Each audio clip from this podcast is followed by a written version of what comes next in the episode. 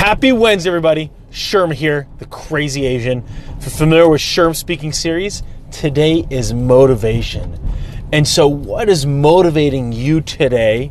You're familiar with my common phrase that what motivated you to get you here won't motivate you to get you where you want to go. It's a very common adage, just putting a little bit of spin on it with the word motivation. Whatever got you here won't get you there.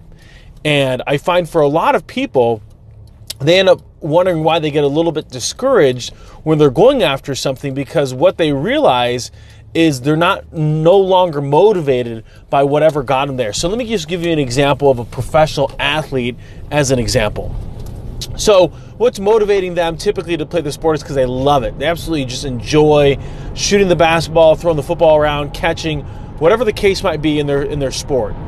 And then what happens is they start getting into um, a more advanced training and rigor, and all of a sudden they start wondering to themselves, is um, do I still enjoy this? Maybe they might be watching film. They're they're really like looking at the small details of what they're doing to be successful in that sport. They might be watching um, the performance of other people and film and be able to look at the um, opposing team to be able to get better. And that can totally deter someone who doesn't want to know that kind of organization. However, those that are all in find themselves fascinated by this. And so they might get them and end up putting themselves into college. And so all of a sudden they start getting this glimmer that going professional might be on the horizon. So because of that thought process or because of that aspiration, that goal, they all of a sudden start putting a different level of intensity and dedication towards that. And then they get into the, they get drafted. They get into the uh, majors. They get into, you know, the NFL, the NBA, the, the, the National Cricket League, the English Premier, whatever that sport might be. And now, what's motivating them to work hard? Yes, now it might be money, but what happens is, is let's say they have enough income to cover their wants and needs. What then?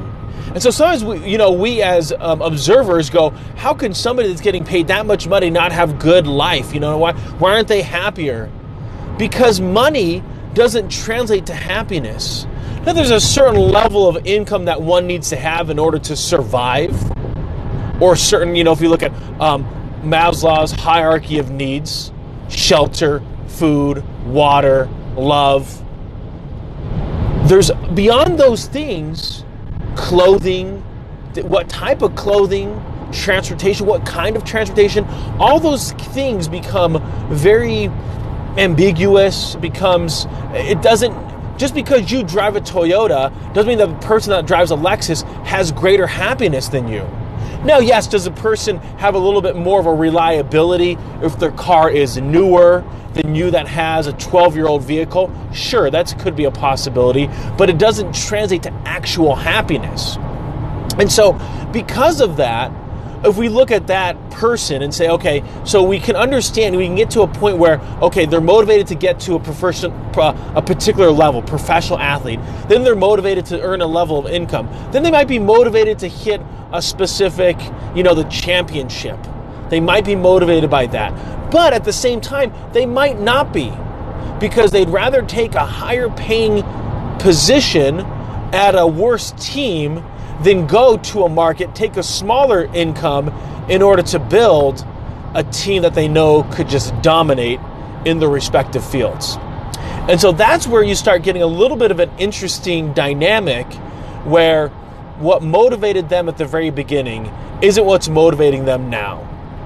And so a lot of times, though, if athletes professionally, when they can get beyond the money, the endorsements, the championship, and get back to the love of the game, enjoying watching film, enjoying the plays, enjoying the practice, they can get back to the original reason and what motivated them to dribble the basketball, to throw the football around.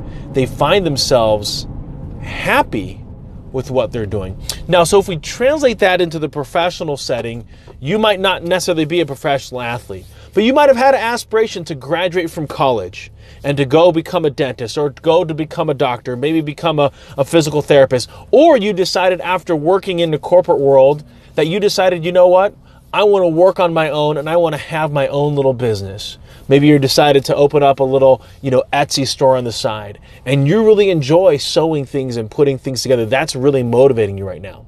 And that's wonderful. So the next step for you then is to identify where do you want to go, right? So take it back to seven habits of highly effective people. Begin with the end in mind. Where do you want to go professionally? And I'll tell you what, it's not an income aspiration.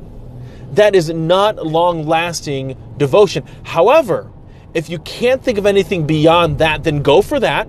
But know that once you get to that income, you need something else to drive you and to motivate you. So, as each of us find ourselves going through this different path of life, we need to understand that our motivations will change. Now, could we find a pillar, a purpose, if you will, that motivates us all the time? And I'll give you mine. I want to leave a legacy by positively impacting people.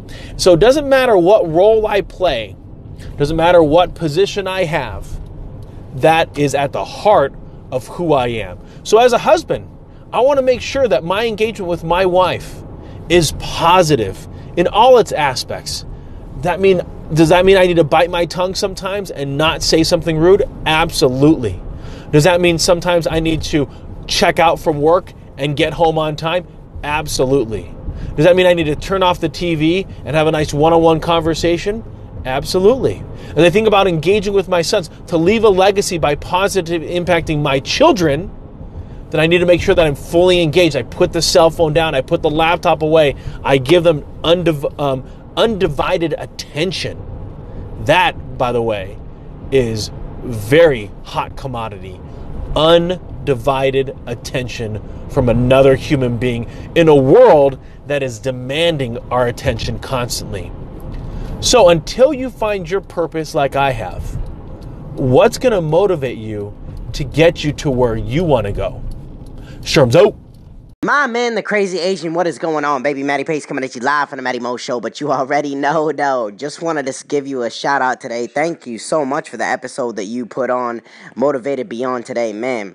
Very powerful words, well spoken, solid message, and I couldn't agree more. I think you're doing the right thing. You're doing a great thing beyond all of that. But, anyways, I just wanted to come through because I didn't think that I could, you know, let this station advance to the next without giving you my peace of mind. So I just wanted to stop by, say thank you for the great content as always. Hope you're having a whimsical Wednesday, my friend. Just wanted to stop by. One love.